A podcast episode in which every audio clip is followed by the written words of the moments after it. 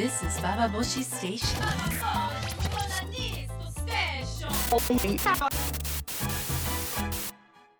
This is Bababoshi Station. インターネットラジオババボシ北原みのりです。ご無沙汰してます。皆さん元気ですか？えっと少し前私韓国に行ったんですけれども、韓国でねあのある知り合いという知り合いに紹介されて女性に会いました。その人がね日本語ベラベラなんだけど。あのまあ、日本に来たことないとでどこで日本語覚えたのって言ったらなんとですねババボシを聞いてましたと言ってくれました。で日本語あんまとできない時にババボシ一生懸命聞いてあの私の言葉ですごい早口だ北原さん早口なんですけどそれですごくトレーニングしたと。でフェミニズム的な言葉とかそういうのも一生懸命ババボシから学んだんですよって言ってくれてとっても美しい流暢な日本語で話してくれましたということでババボシ嬉しいなーなんかアニョハセヨー聞いてますかっていう気持ちになるぐらいにあのもうネットね時々本当にあの私のとこにはシネブスババもうなんかいろんなことが来るので嫌になっちゃうこといっぱいあるんですけどもでもこういう出会いがあることとかあの本当に気持ちのいい嬉しい言葉が届くこともいっぱいあるのでやはりこの世界生きてってこうやって言葉を交わし合えるようなことを喜びをかみしめている日々ですが皆さんお元気ですか？えー、今日は久しぶりなのであのこの間どんなことをしてきたかとか考えてきたかなんて話をしたいなと思ってるんですけれども私今あのエーイーアールエーっていう雑誌の現代の肖像というコーナーで春風ちゃんっていうね人の人物ルポを書いて出たばかりなんですけれども、まあ、春風ちゃん知ってる人多いと思いますけど知らない人のために一応説明するとあの、まあ、子役の女の子でさんさいの時からブログや携帯をいじっていてできゅうさいからツイッターを始めてできゅうさいの時に書いたあの途上例、まあね、その未成年に対する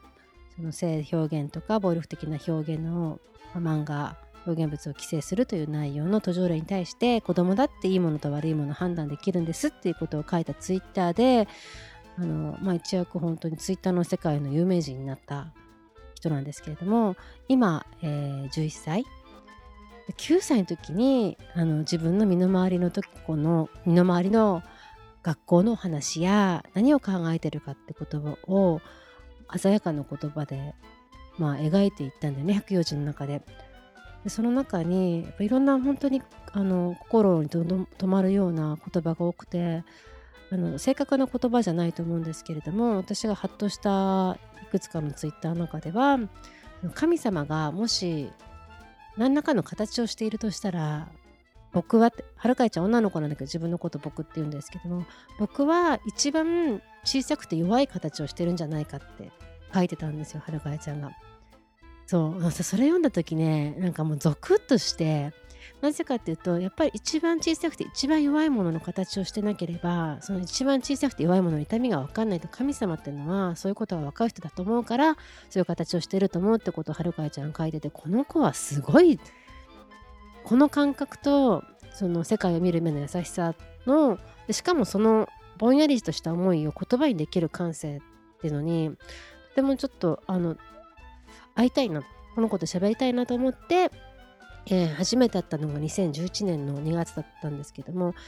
それからいっかげつごにね日本で大震災が起きて原発の事故が起きてで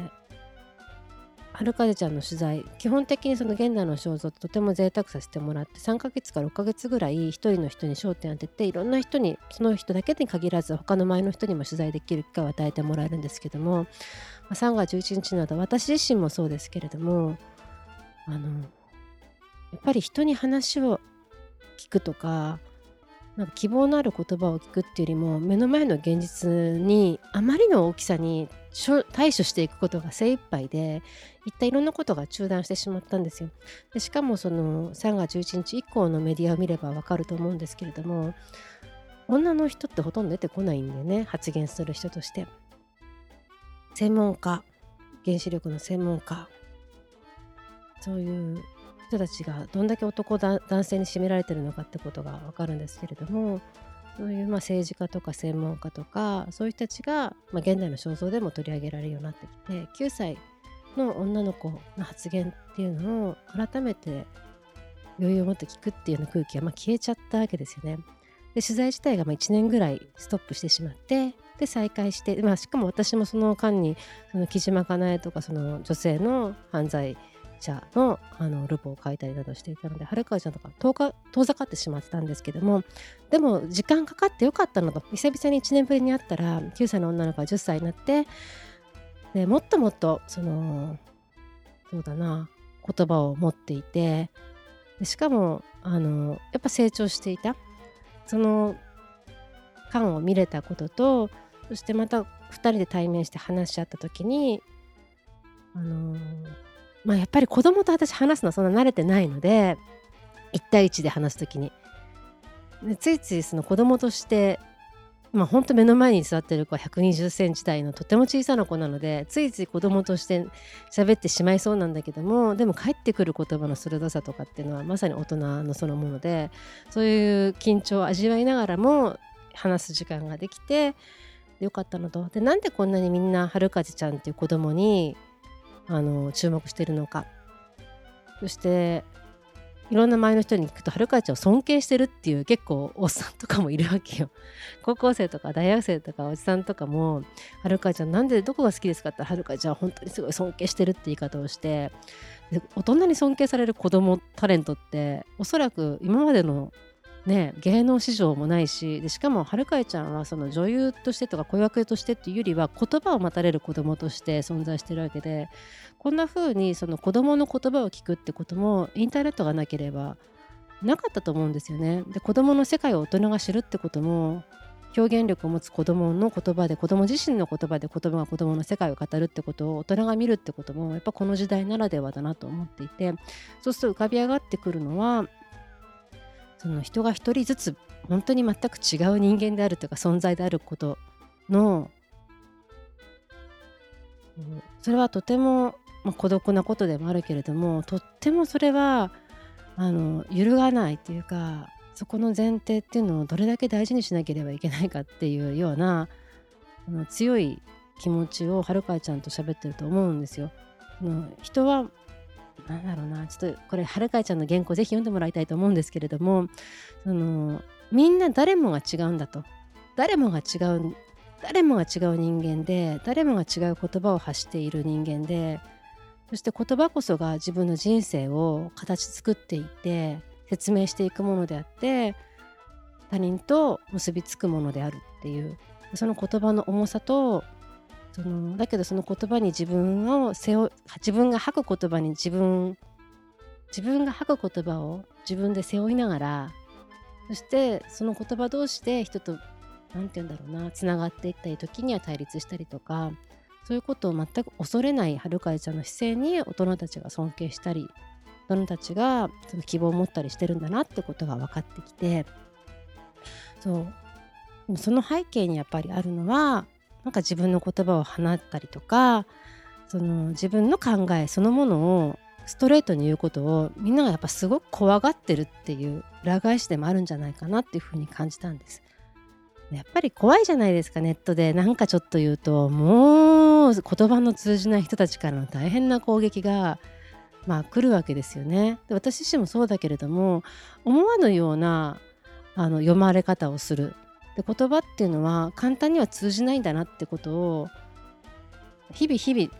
実感するわけですよ。そうすると言葉をなんていうんだろう、空に向かって投げるのはとっても怖くなる、とってもとっても怖くなるんだけれども、あのその怖さっていうので口をつぐんでしまったりとかしてしまうことのあのことの方ことを諦めてしまうってことをなんか食いとどめるのがなんかはるかちゃんのキラキラした言葉としてなんか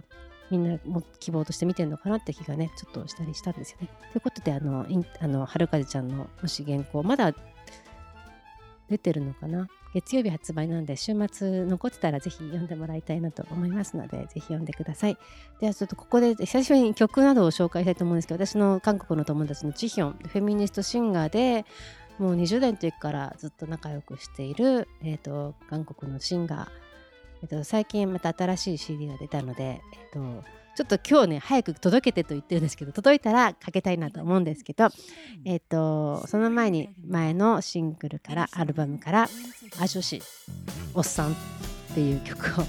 ね、なんかあのかけたいと思います。歌詞はね、あのー、ちょっと後で説明しますので、ぜひこのアジョシって気分ね、日本韓国語分かんない人でもでも伝わる何かを感じると思うので聞いてみてください。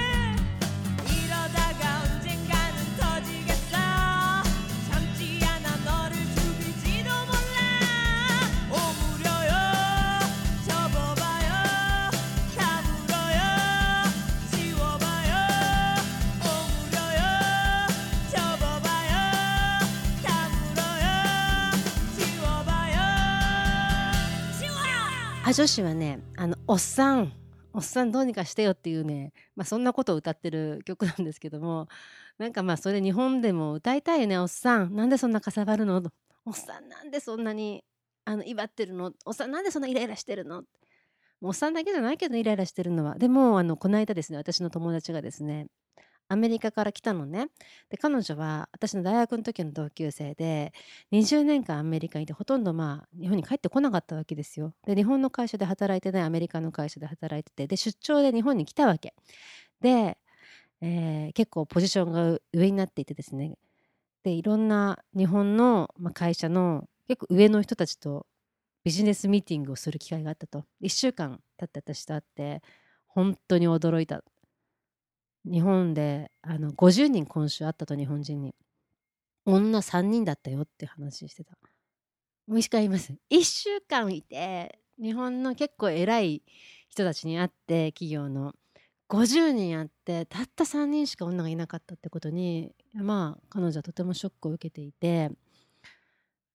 でしかもあのその男たちが揃いも揃って仕事が遅いと、話がぐだぐだぐだぐだと、ビジネスミーティングが長引くと、大事なこと一つも決められないと、しかもみんなあのブサイクだって言ってとてもがっかりしてました。でも本当でももう目に浮かぶよねって思った。あのなんだかんだとその決定権を持つような場所に女の人がほとんどいない感じ。そして仕事をしててもその場ですぐ誰が責任持つとか決められないで、なんとなく空気が支配してもがもがもがもがと、あのはっきりわからない感じで了承事故が積み重なっていくんだけども、とっても一つのことが決まるの遅かったりとか、仕事をしているとそういうことでストレスを感じている人たちっていうのはたくさんいると思いますけれども、久々にあのにじゅうねんぶりに日本に来て日本の企業で働いたことのない日本人の私の女友達が見ると、あまりの、まあ、彼女が生きている世界との違いにびっくりした。じゃあこの日本のこの世界っていうのがでも誰もが気持ちいいと思ってるようなものではなくて、なんとかしなきゃいけないし、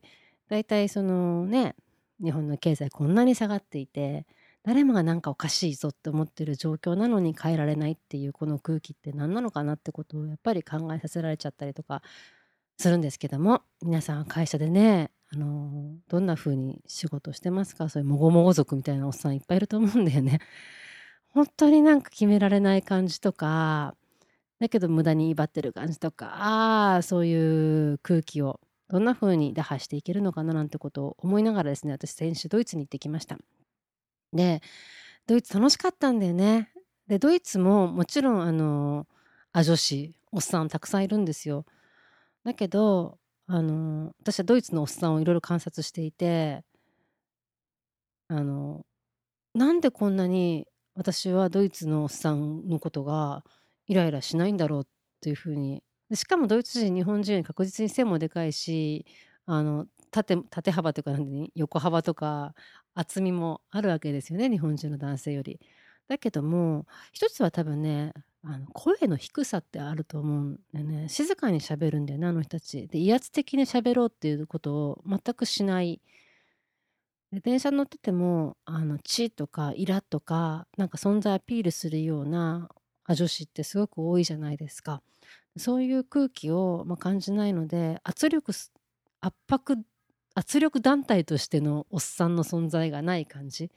それがとても楽だなと思ったのと、あと私サウナ行ったんですけど、あそこのサウナってドイツのサウナって基本ね混浴なのよ。私それ知らなくて、であの女子更衣室で着替えてパッてドア開けたらそこはもうフリチン天国で、もうびっくりしました。慌ててドア閉めて、あでも ど, どこに他に道はあるのと思って、もうしょうがないからドア開けてそこにいたフリチンに、これすみません、女のサウナもここなのって聞いたら、もちろんそうだよみたいな感じで。だから私はまあタオルね巻いて、あのフリチンだけじゃないですよ、男の人も下にねいちまいタオル巻いてる人の方が多いけど、でもそれでサウナ入るとみんなタオル脱いでフリチンになって、女の人もタオル脱いで裸でさん段のひな壇であっと並んで、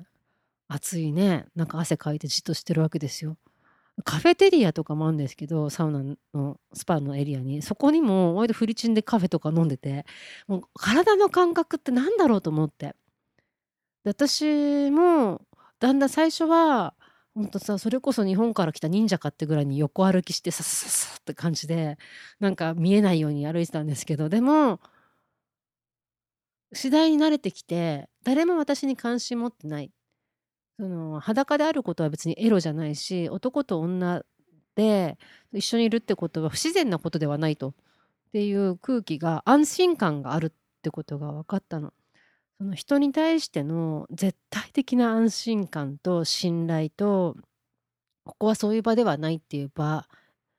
をみんなが作っているっていうことの優しい空気、なんで皇室が別なのかって疑問がさ、そこで浮かぶわけだけどなんでじゃあそこまでって皇室は男女分けてるのかしらとは思いながらも、でもあのそこでいて女の体を持つってことに対して過剰な意味をつけられないことの楽さというのをとても感じたんですよね。でその前に私サウナの前にマッサージ受けたんだけど、マッサージオイルマッサージ受けたんですよ。オイルマッサージやるのにあの受付の人に男の施術者と女の施術者どっちがいいって聞かれて、いや当然オイルマッサージなら女でしょうと思ったんだけど、今日は男の施術者超うまいから彼にした方がいいよって勧められて、もういややだやだ女じゃなきゃやだって言ったけど、その女じゃなきゃやだって私のこだわりの方が向こうにはちょっと不思議だったみたいで、本当に私のもうおすすめ聞いて、もう彼すごい一番なのよって言われて、しぶしぶ分かった、そこまで言うんだったらと思って男の施術者にマッサージしてもらったの。でやっぱ男の施術者でオイルマッサージだし、あんま気持ちやっぱ緊張するわけよ。あのでもそう緊張してた自分の感覚の方がなんか滑稽に思えてくるぐらいに、そのセックスとかエロとかと肉体である、その自分であるってことと、自分が望んでないことはそこでは起きないっていう、その安心っていうのがどれだけなんか私たちの生きてる肩の力っていうのを抜けさせてくれてるのか抜けさせたのかと、ドイツのそのサウナの場で。でどんだけ私は肩に力を入れて奥歯を噛みしめてなんか起きれたら嫌だなとか思いで電車乗ってるのかとか、その仕事してるのかとか、そんなこと逆に気づかされるような思いになって、はあドイツのサウナいいが面白いわと、世界にはいろんな普通常識っていうのがいっぱいある感じとかね、そういうことをいろいろ考えさせられました。で実はその前の日にフェティッシュクラブってとこにも行ってたんだけども、でドイツのでもテクノすごい文化深いじゃないですか。で日本のねクラブ文化、今踊ってはいけませんとか変な張り紙があるぐらいに夜の遊びっていうのがつまらなくなってる東京だけれども、そのベルリンはあの、まあ、夜本当に若い人も年寄りも外に行って遊ぶって週末はねっていう人がとても多いので、私もドイツに行くたびにクラブには行ってるんですけども、今年はそのフェティッシュクラブとかに行って、そうするとさ、そこも大体みんな裸なのよ。でもサウナだけじゃないんだけど、もうそこもみんな裸で、でもそこで裸でいたりとか、いたりとかすごいフェティッシュな格好して踊ってる人たちは若い人だけじゃなくて、割とヒッピー文化のヒッピー世代だから、今ろくじゅうだいとかの女性とか男性が裸で踊ったりとか、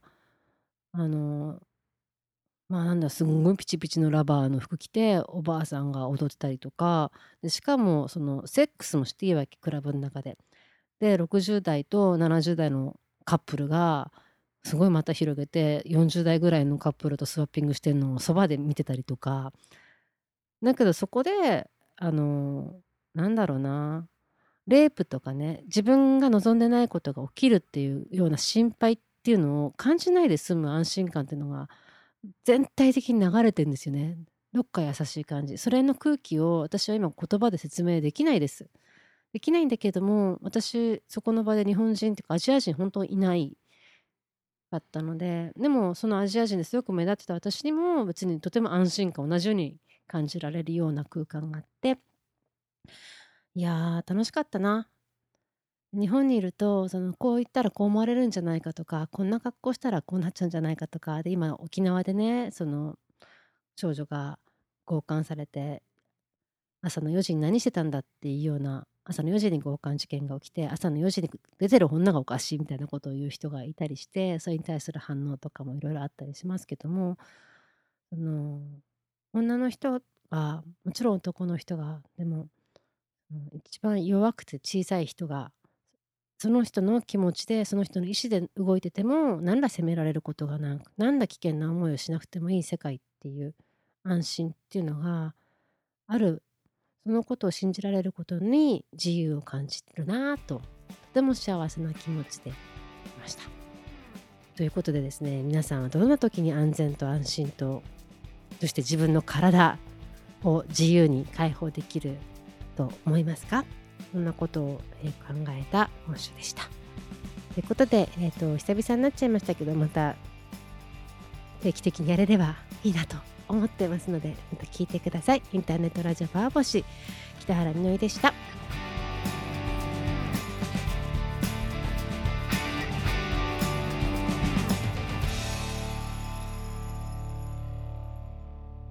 This is Bababoshi